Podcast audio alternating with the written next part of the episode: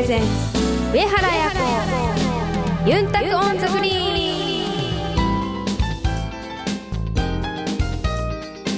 はいタイグスーヨーチャーガン中闇星画やプロゴルファーの上原彩子です。こんにちは皆さん。お元気ですか？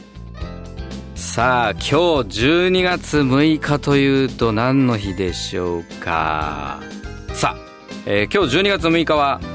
セント・ニコラウスの日だそうです、うん、セント・ニコラウス。なんかあの別名サンタクロースデーと呼ばれてるらしく、うん、えー、女性や子供それから旅人などを守ると言われている聖人のセント・ニコラウスという人の日だと。いうことだそうです、うん、まああのキリスト教のなんか話なのかな。ちょっとよく分かりませんが、うんえー、そんな日だそうです、はい、さあ今日も一緒に DJ 文吾がお届けします。この番組はプロゴルファーとして活動する私上原彩子が週替わりでゴルフトークやゴルフ以外の活動報告さらには気になることプライベートなことなどさまざまな話題を選択しながらお届けする番組ですはい。番組へのメッセージも皆さんからどしどしお待ちしています。メールアドレスはユンタクアットマークあやこ上原ドットコムまでお寄せください。お知らせの後はユンタクゴルフのコーナーです。この番組は東方ホールディングスを中心とする競争未来グループの提供でお送りします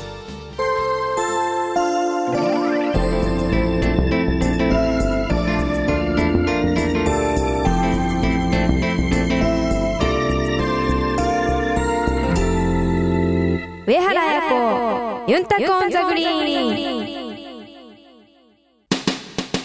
東方ホールディングスは医薬品流通のプロ集団。競争未来グループとして北海道から沖縄まで全国の病院や薬局に医薬品をお届けしています。品質を守り安全に運び確実に届ける。命と健康を守る医薬品だからこそ必要とする人の手に届くまで責任を持って取り組み皆様の健やかな生活をサポートする。それが私たちの使命です。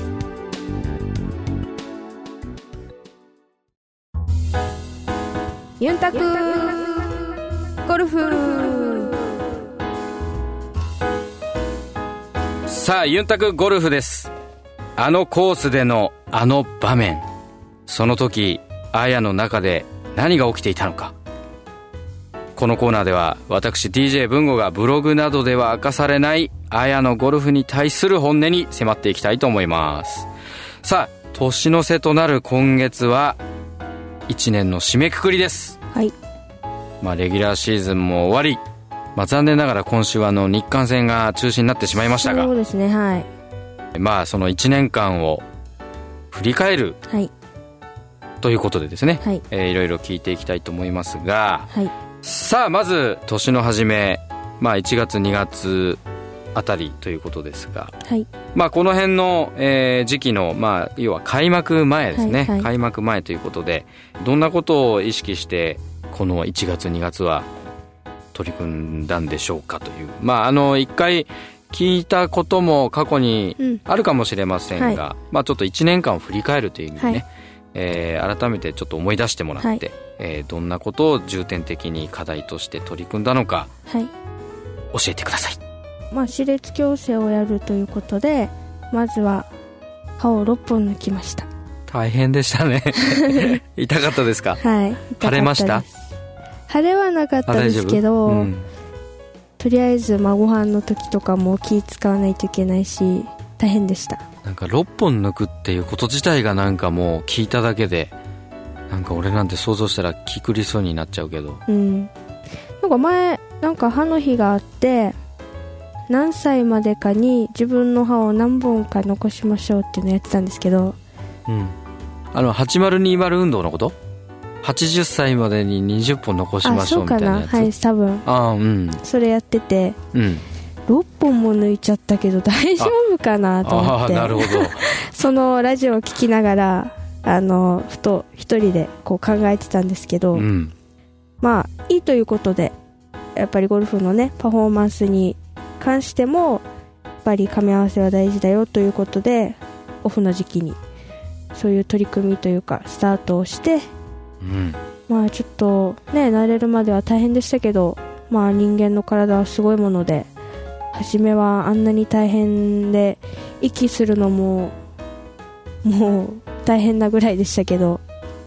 今はすっかり普通に喋れるようになりましたし。今全然違和感ないですか？違和感ないですね。へまあ閉めるときはやっぱりちょっとね1日とかは痛くなりますけどすぐ慣れます。あの締めるっていうのはあの入れてる矯正器具をこう、ゆ緩んでくるってこと？緩んでくるってよりはまあ抜いたところをうん。やったことがないから想像つかないんだうよね、あんまんり。歯と歯をこう動かすじゃないですか。はいはいはい。こうやっぱり一気にはやっぱり骨を動かすってことなんで体にも良くないみたいなんですよ。だからじっくり3年ぐらいかけて、うん。まあ、人にもよりますけどあのやっていこうっていうことで。でそれであんまり速いペースでこう締めすぎてもやっぱり体に負担がこう来るみたいなので、まあ、その調整もしながら、まあ、1ヶ月に1回歯医者さんに行って歯と歯の間を埋めるスペースを埋めるためにこう歯と歯の引き寄せでそれが締めるっていう行為になるんですけどそういうのを行ったりしてますね。すごいですねなんかね。うん。本当なんか外外科って感じ。うん。本当にね文吾さんとかもそうですけど歯並びがいいっていうのは良かったですね。お父さんお母さんに感謝してください。よかったです。あとはまあ仕事もちょこちょこ入りながらはい。あとは、まあ、3月の開幕に向けてトレーニングそして、まあ、ゴルフのトレーニングも体のトレーニングも一人合宿を行ったりあとは、えっと、石川祐希君同じ同級生なんですけど一緒に青山コーチと合宿も行いましたしそういうのもありましたね。さあ3月ねまあ毎年そうですけど地元の沖縄で大金オーキッド開幕迎えてということで、まあ、開幕戦のその大金については、まあ、いつもこういろんな思いがうん。込められてプレーをしてると思いますが、今年はいかがでしたか？その前の年が、えーっと最終日最終組で回って優勝までトラック届かなかったので、まあ、そういう思いもありましたしまた、まあ、開幕戦という地元で行われるトーナメントという気持ちでやっぱり意気込みはすごく強くあの臨んだんですけどちょっと体調管理の問題もありましていい感じでスタートは切れませんでしたが予選をただ通って通っただけという感じになってしまいましたが、まあ、来年はしっかり開幕戦の地元のトーナメントからこういいプレーを皆さんにお見せできるようにこう体調管理もしっかり行って臨みたいなと思ってます。さあまあその後にね、えーあの未曾有のはい。大地震がはい。試合の日に起きたわけでそうですがすねはいまああのやっぱり海の目の前の土佐カントリーということで、えーまあなんていうのかな避難ができなかったっていうか、はいはい。動けなかったっていうか、だったらしいですけどその時はどんな感じでしたか？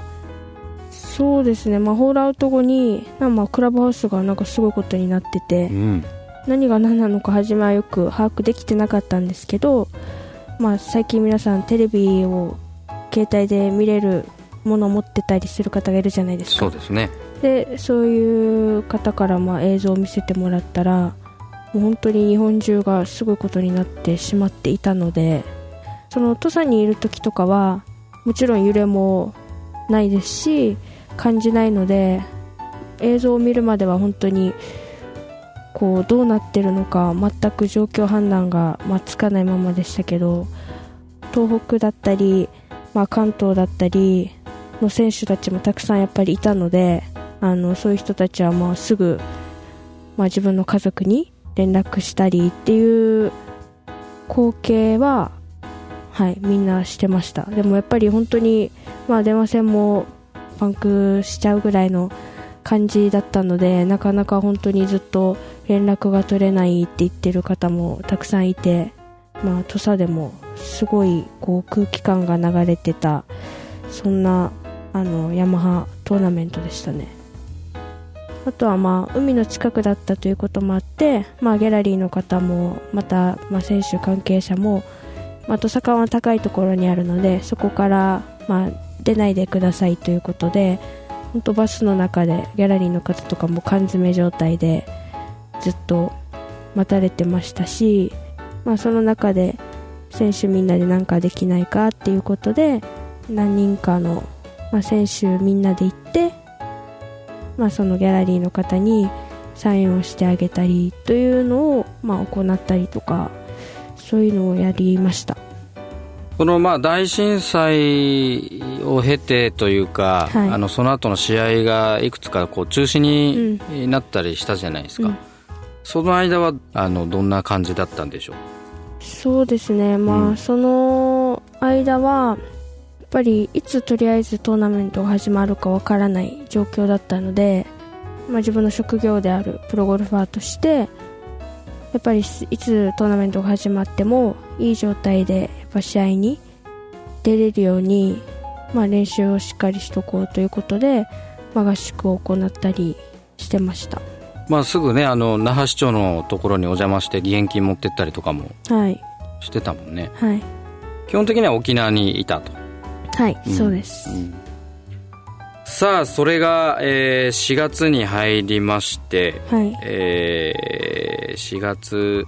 下旬、うん。えーまあ、熊本の西陣レディースから、はい、いよいよ再開するわけですがそのまあ再開するときにあの、まあ、当然関係者とトーナメント会場で会うのも、コーチ以来っていうことになるんだろうけど、どんな雰囲気でしたか？やっぱり、まあ、頻繁にミーティングも行われましたし女子プロみんなで、まあ、どういう協力というかどういう体制で被災者の方を支援していけるかっていうのを、まあ、ミーティングでみんなで話し合ってそういうのは、はい、頻繁に行われました、まあ、最終的にはやっぱり元気な私たちが職業であるプロゴルファーということを通していいプレーを届けることが一番の仕事というかだよねっていうことであのみんなで、まあ、いいトーナメントをしっかり作っていこうよって話をしたりあとはまあ被災地に実際に足を運んでボランティア活動されてる方とかもいらっしゃったので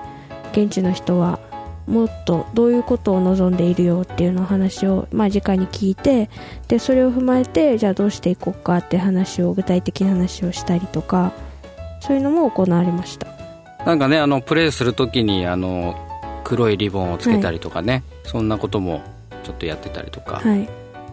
いろいろあの皆さんそれぞれチャリティーしてたりね、うん、いろいろしてましたが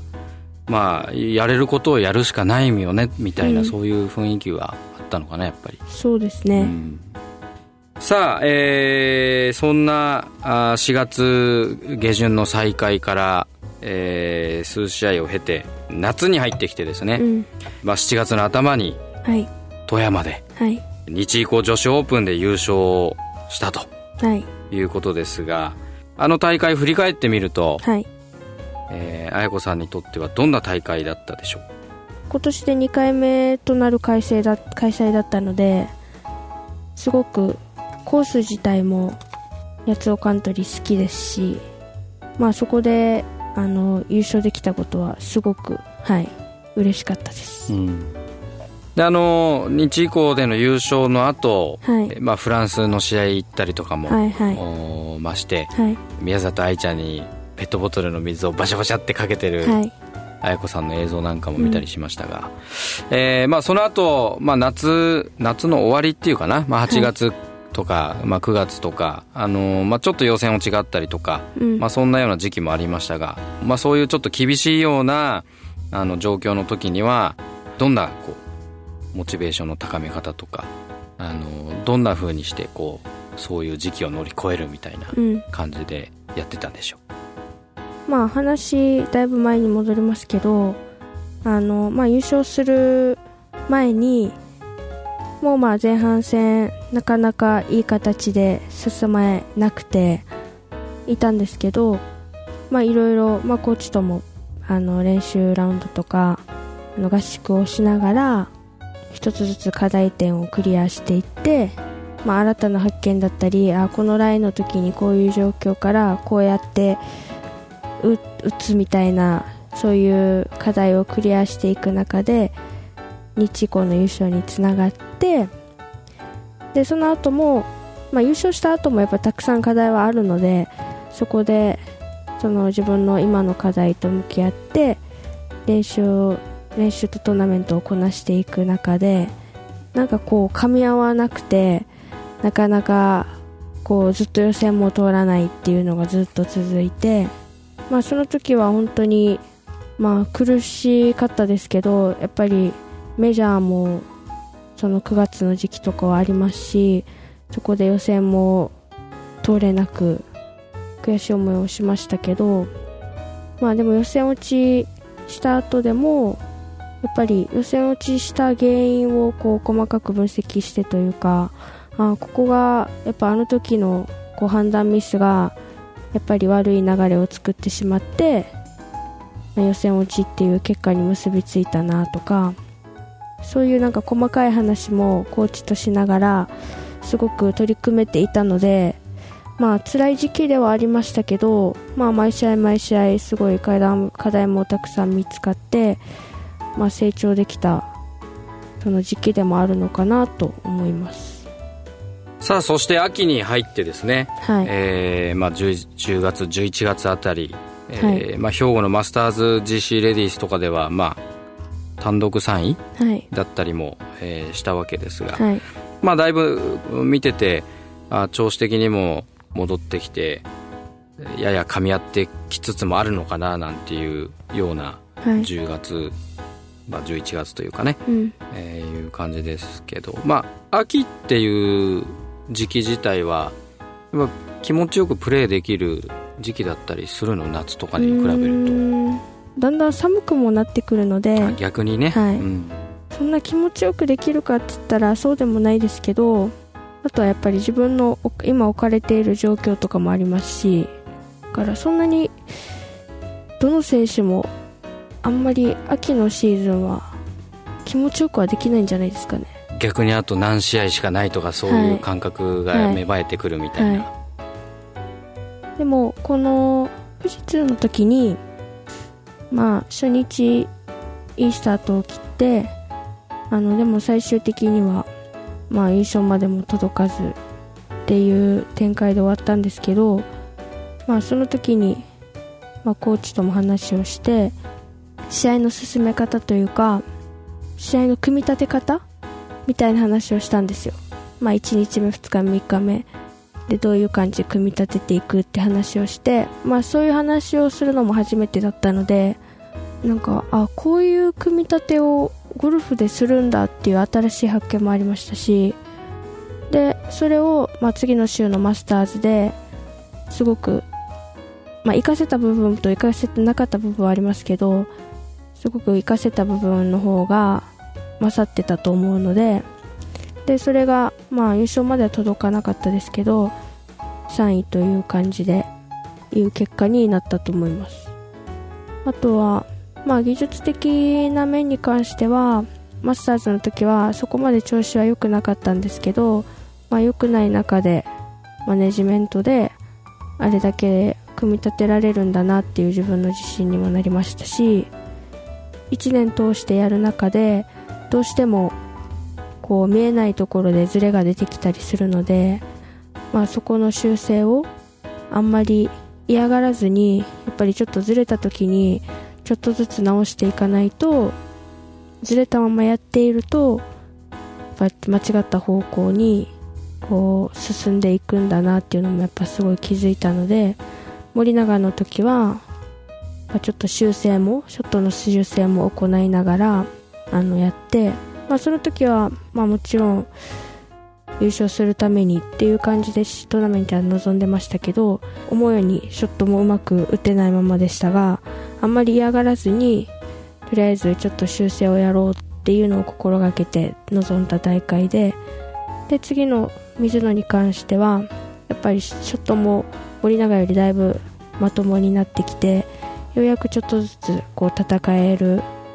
段階まで来たという感じで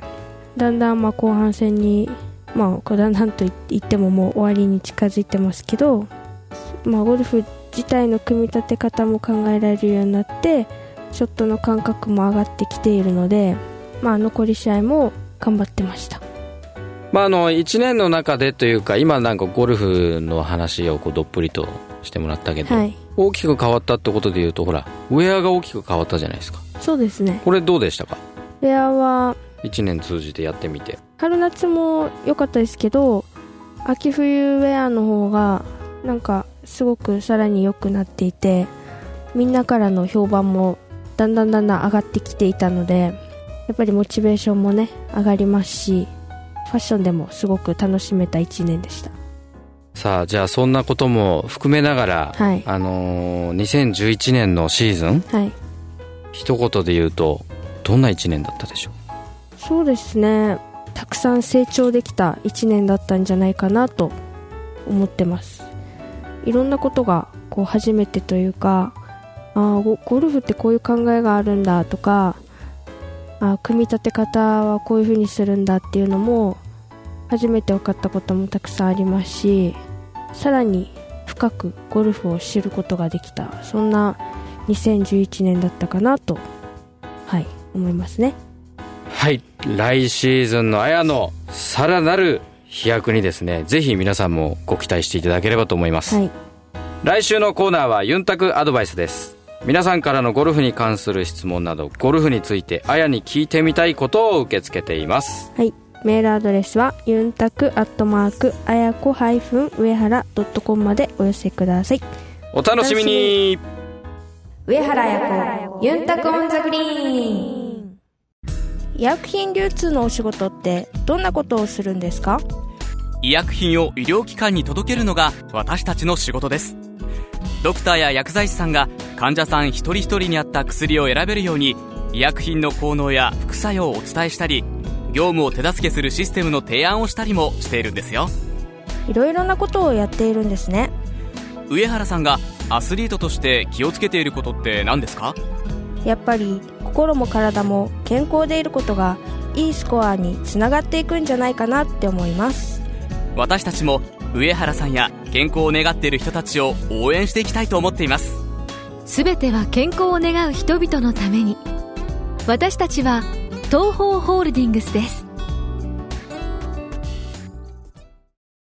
あやのルチームに。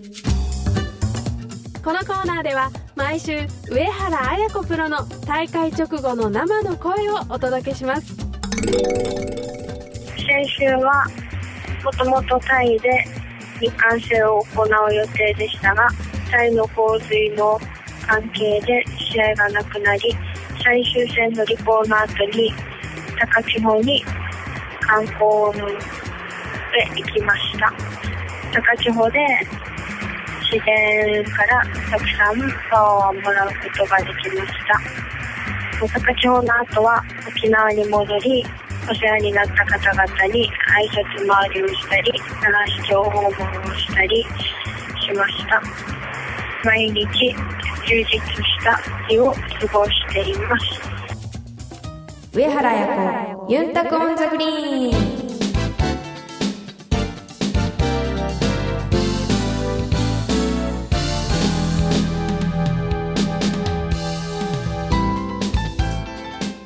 お届けしました。共創未来グループ presents 上原彩子ゆんたく on the Green。そろそろお別れの時間ですさあ今まではね、えー、1年間について振り返ってきましたがオフはどんなことをしたいですか？そうですね。まあオフは、まあ、仕事もちょこちょこ入っているのでそれをこなしながら、まあ、リラックスする意味でもあの旅行に行きます。リラックスしてくださいぜひ。はい。それでは競争未来グループプレゼンツ上原彩子ユンタコオンザグリーン。また来週。お相手は上原彩子と DJ 文吾でしたまたイチャヤビラこの番組は東方ホールディングスを中心とする競争未来グループの提供でお送りしました。